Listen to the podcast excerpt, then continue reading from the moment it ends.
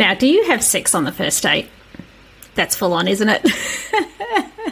so, uh, no judgment uh, on that. But the reason I ask is one of my mentors, Tina Harris, who, who you may know if you're in Australia from Lala's Big Live band, she said that to me once on a, on a call, on a mentoring, a coaching call, and I guess it was in relate, relation to something I was trying to achieve with, I don't know if it was clients or people to collaborate with, but certainly that message stuck in my head.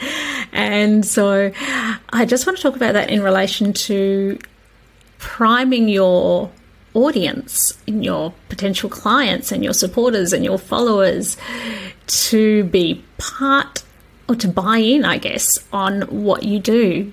Your your audience is part of your business. They you are co-creating together. So I want to riff on that and talk about what I have learnt through, throughout my own life, and also to follow on with from the previous episode where I, I read Gary Vee's book on called Crush It. There's observations I make with him as well as Taylor Swift. So yeah, just going to riff on all things building community because that is the the key to, to success.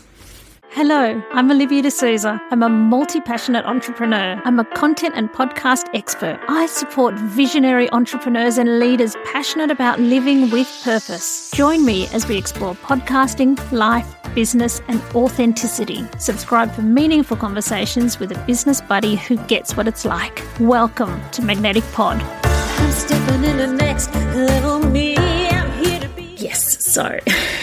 when I was jotting down what I wanted to talk about in this episode, I was talking about how I was thinking about my experience as a singer entertainer with an audience and how that gives me a particular insight also when I watch other performers that I watch with a different lens to perhaps people that who don't entertain and I make those observations about how an audience has to be primed. It doesn't just happen, they are part of the show. And it's like you say that with, with Taylor Swift. Um, at the moment, is Taylor Swift still in Australia? She has been recently in here and in Australia, and she's been doing shows to stadiums nearly nearly hundred thousand. That was ninety six thousand three nights in a row in Melbourne. And the and people went away going, "Wow, she's amazing," and she totally is. We can learn so much from her and just admire her and be in ad- admiration but the audience is part of the show and part of cre- what creates that atmosphere and energy that she feeds off.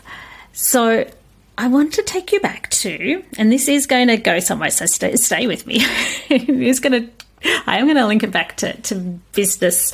Not that, know, this is for anyone, but you could probably apply it anywhere. I, I find that if you learn things in life, in one area of your life, they end up being life lessons that you can apply in all the other areas. So what I've learned in singing, and I would take the example of when I used to sing in in Brighton in a place called Railway Cafe, and I was there every every week.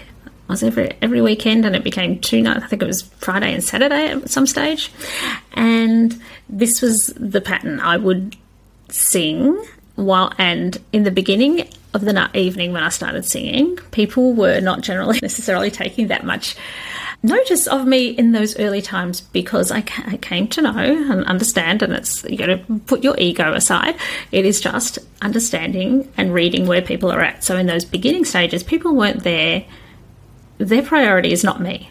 Okay, they don't they don't know me. Some of them did get to know me, but you know, a lot of the time they'd be new people coming and they're coming to celebrate a birthday or whatever it is, and they are there to meet each other so that's their priority. They go in there and they are there to talk. They're not there to shut up and listen to you. They're there, they are there to talk at that stage. And so the beginning of the night was generally quite noisy in, time, in terms of me being able to sing out of to sing. And it's not like people are going to be quiet, quiet, let's listen to Olivia. No, at that stage, people are talking to each other.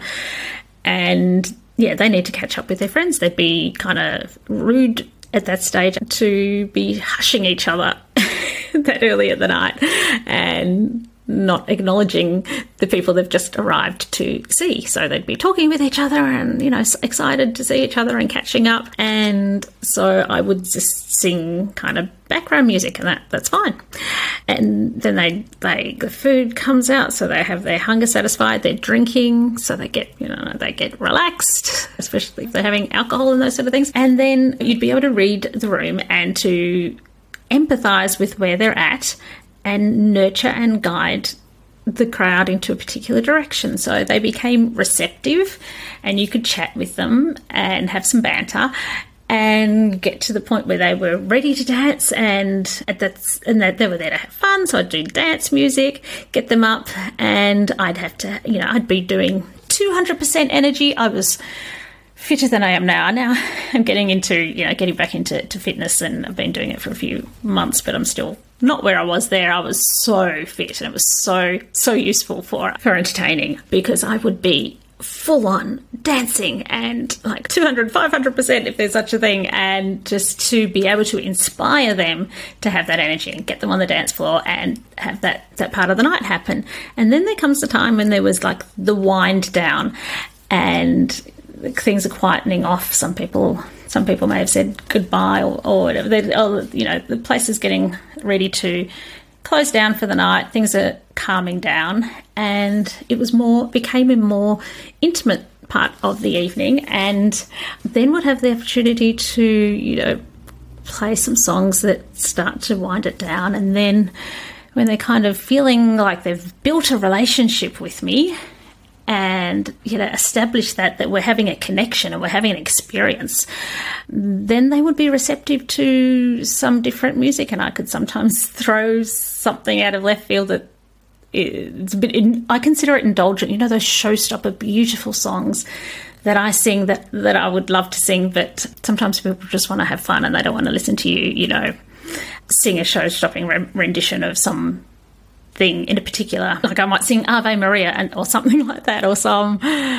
operatic thing uh, that would have been weird to sing earlier, but at that stage they're receptive for it. Or I'd sing, I sang, I remember it was one time I sang O gente da minha terra People of My Land, that means, and that's a Portuguese fado song sung by, made famous by Mariza. So she's a beautiful, amazing singer. So you go look at, look her up. But the thing is, if you don't speak Portuguese, a lot of non-English, non-Portuguese speaking people really love her. But I love understanding what it's about and then connecting to the story of the song. So, but anyway, I digress. I sang that song, and I remember this one time. It's a bit of a showstopper song, and uh, this guy was like, "Oh my god, oh my god, you, that is that is amazing!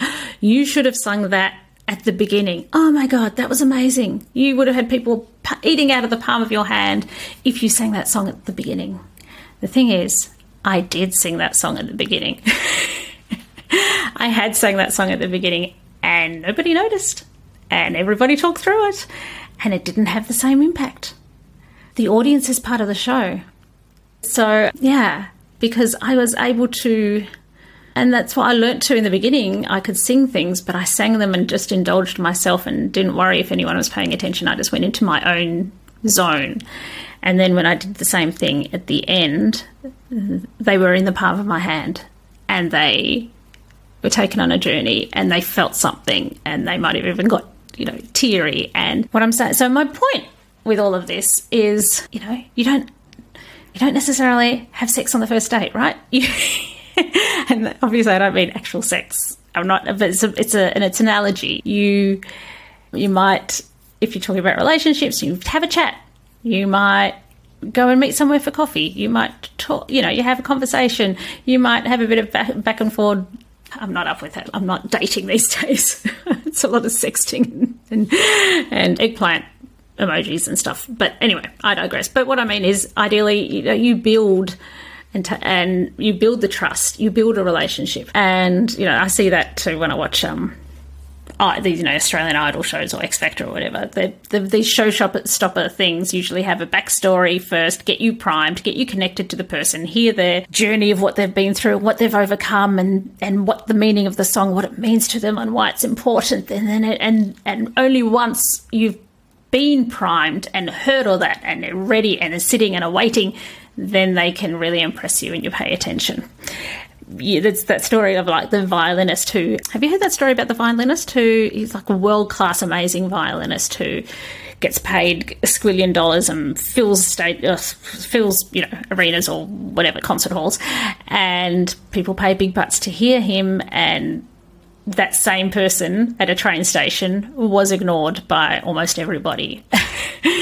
So my point with this is you, pri- you your your ability to deliver and be the best you can be, or to have the best business, or to have the best anything. A lot, a lot of the time, it will be dependent on other people and that you need to take them on a journey and you need to prime them. So that's kind of the parallel I'm drawing with that. So I'm going to, that kind of links to community. It's uh, a little I find a connection. That's part of priming in, in a in a particular setting, but more longer term, there's community building. So how can you build community? Well, I'm going to give you a few examples of building and priming your people from things that, for example, Gary Vee, like in the very previous episode, I talked about the Crush It book, and he talked about how he would build relationships by you know, he gives out his personal email address a lot in the book, in the book Crush It, which, and he replies to each individual email. Like, that was in 2009. I doubt that he does it now. I'm tempted to, I'm tempted to test, test him on that, but I very much doubt he could, has the capacity to do it now. But that mindset of, of having a relationship with each person and giving them individual attention and having a conversation one at a time and giving them something memorable to yeah to remember people will go oh my god gary vee replied to me and taylor swift does the same thing. Like people have stories of oh she was so amazing and she was so nice and she stayed there and signed everything to the very last pe- person for hours because she knows that her success cannot be possible without fans she can't have the business and the life and everything she has without the people. So, and and one person at a time. Each person matters, and each person has a social media platform and friends and stuff. And each person that she takes a photo with will share it and be her marketer. So I think I said this in the last episode that Gary Vee, in his early episodes, he, he used to have a chalkboard behind him where he would have in his video content inside jokes that his followers that he'd had conversations with would get. So it was part of building that that connection. And Taylor Swift has something like that. Like she's got those friendship bracelets. And if someone wants to tell me how that started, I actually I don't know, but that's that's a thing, right? And there was a story I heard just recently when she was in Sydney. Is that apparently someone at an event gave her her friendship bracelet and she like a fan and she was so nice and so attentive and she and this is a tiktok so see how the word spreads. I know about this because i was hearing it from someone. It didn't even happen to someone who observed how nice she was. And now i'm telling you. So the fan came up to her and she was very gracious and very friendly and took the friendship bracelet. And then she went and asked a minder or someone and got a friendship bracelet and gave her gave that fan a friendship bracelet back. Can you imagine? Like the the power of that is part of community building and just taking those that extra effort that and I remember seeing her also say things like she would keep greeting cards in her in her handbag or wherever and then and she said because someone's always got a birthday so if someone if if someone says it's my birthday she can write a card and give it to them and imagine the impact of that i got a card from taylor swift I told my mum that. I thought how clever that was. And she reminded me that I used to do that and I'd forgotten. I used to do that back in the days of, of being at Railway Cafe. I'd forgotten that I did that. But yeah, that's so I guess what can you do to to I'll go back to some other tips that Gary Vee said. So he said to go into groups, go into anywhere that's in your arena and build relationships and talk to people and then get back to people and people think he's bad for going one on one and still replying to actual individual people. But he knows the impact and the excitement that that has from getting individual attention and being seen and being cared for. So he would do that through forums, through replying to people's comments on his own content, and you know using other people's groups when he wasn't big enough to have a group. But all of those things of going the extra mile, making the extra gesture, saying something that lets people know that they've been seen. I think I reckon even in the concerts that Taylor Swift started doing now, the, the, people feel seen. Like uh, when that's part of showmanship as well. But you know they've got that song where they go "Never, never get back together," and the her, one of her dancers always says something that relates to that relates to the particular city that she's in, and they've gone I don't know what the original song says. Sorry, I'm not a Swiftie, but they'll change it up for wherever there are. So they've done things like, "We're ever getting back together?" And the guy goes, "Yeah, nah," or "Tell them they're dreaming," or something that's really local and that's showing that they've taken the time. They've listened to people's suggestions that come through on social media. They've you know done their research. And they've listened, and then they let you know that they've listened. So, all that to say, how can you let people know that you hear them? How can you how can you connect on a deeper level? How can you remember to get back to people and, and appreciate and show love? Yeah, so just think about how you can do more of that and the value of allocating some time to, yeah, giving people some love individually and as sort of oh the other thing before I sign off is the chalkboard method. I was just thinking the other thing that Swifties is that she leaves clues for them, doesn't she? She leaves clues. I'm not I'm not a Swiftie, but doesn't she leave clues and little stories that she can take Swifties on a journey of something's coming and then they all chat to each other and figure out what she's trying to tell them and all that. That's community as well, isn't it? Anyway, that's it. I think I'll wrap a bow on that, but I'd love you to think about what you could do for yourself and how you could let people know that you see them and how they can be part of the the in group with you.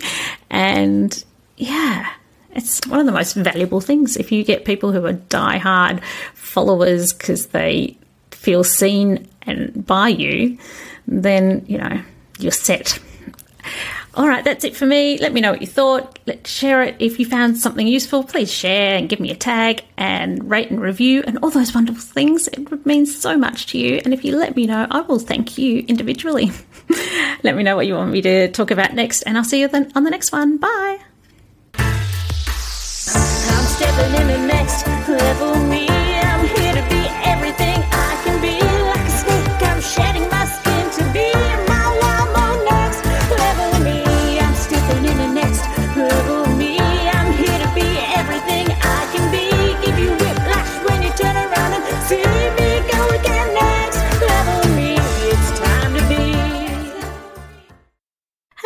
It's Livy here. Have you ever wondered about what the key elements are that make a podcast truly stand out? Or maybe you're thinking about starting your own special podcast and feel a bit overwhelmed and don't know where to start? Well, I have something for you. Introducing the Ultimate Podcast Checklist. Da, da, da, it's a step by step guide that covers everything from the initial brainstorming to advanced growth strategies. It's the perfect companion for both new and seasoned podcasters. And the best part, it's absolutely free. Da, da, da, da. to grab your copy, simply head to the show notes of this episode and you will find a direct link there. And then away you go. Remember, every podcast started with that initial spark and the right resource. So let the ultimate podcasting checklist be yours.